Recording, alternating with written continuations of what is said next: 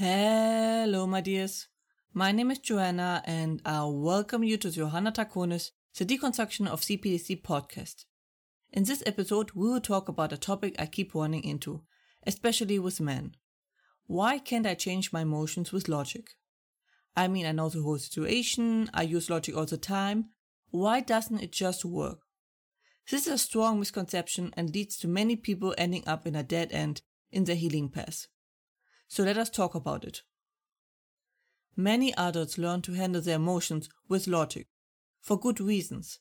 While using our high brain ability to control the primal ones, we can tame, control, and direct our emotions and the energy coming with them. There is a good reason why meditating is so helpful, as are these techniques used in advanced training in the military. But there is a big difference between our emotions and where those emotions coming from. You might feel angry, scared, restless, sad, emotional, and the like. But that isn't the source. This is just the echo, or the noise of what is really going on. That is also why we can't make it stop, only maybe pause for a bit. We can try to push the emotions away or try to redirect them. But if we don't get to the source of the emotions, we are fighting a lost cause. So the main problem is really finding that source. It is like finding a hole in a water pipe. There's water floating everywhere, the whole scenario is pure chaos, the water keeps pushing you away, and the hole is barely visible. It is just frustrating and chaotic. Which is the complete opposite of the logical way of finding the source. There is a huge difference between changing a logical standpoint and an emotional one. Your logical standpoints are like text files. If your brain finds more accurate information, it will just override what was written before. Depending on the topic, the importance of it, and its size, this will take more or less time and evidence.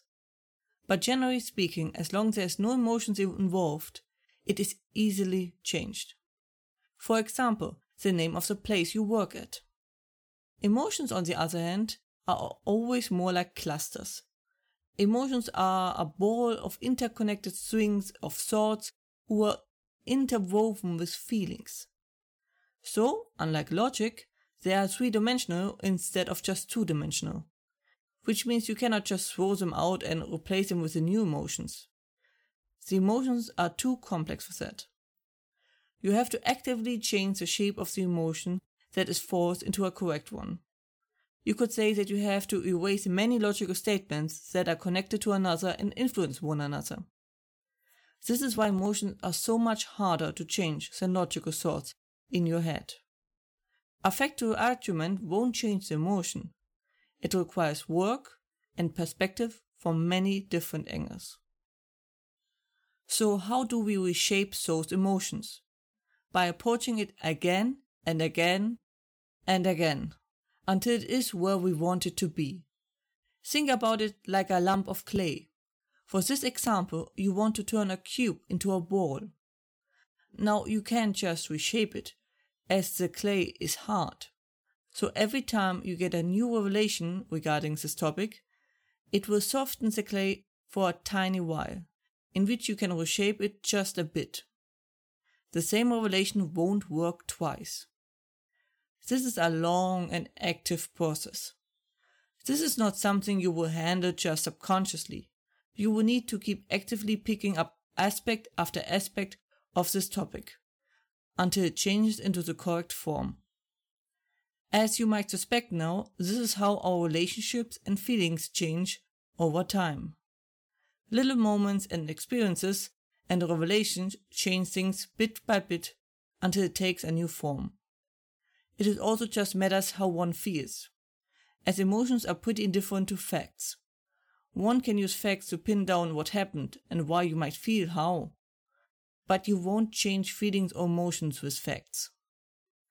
So you have to use empathy on yourself to feel out how you feel and interact with those emotions to change them, which is especially difficult for men who were taught not to show or interact with emotions especially in a healthy way. It might be important on another point to talk how to be empathic with yourself. For now, it is important to know you can only change emotions by working them over and over again. That was it for today's episode. I hope you found it helpful. Hope you are safe and well. And as always, if you have any questions or feedback and the like, please let me know at contact me at johannadraconis.com. More information and transcript you can find as usually under johannadraconis.com slash podcast. Information regarding therapy you can find under johannadraconis.com slash therapy and links are in the description. I hope to see you next time. Watch yourself and have a wonderful time.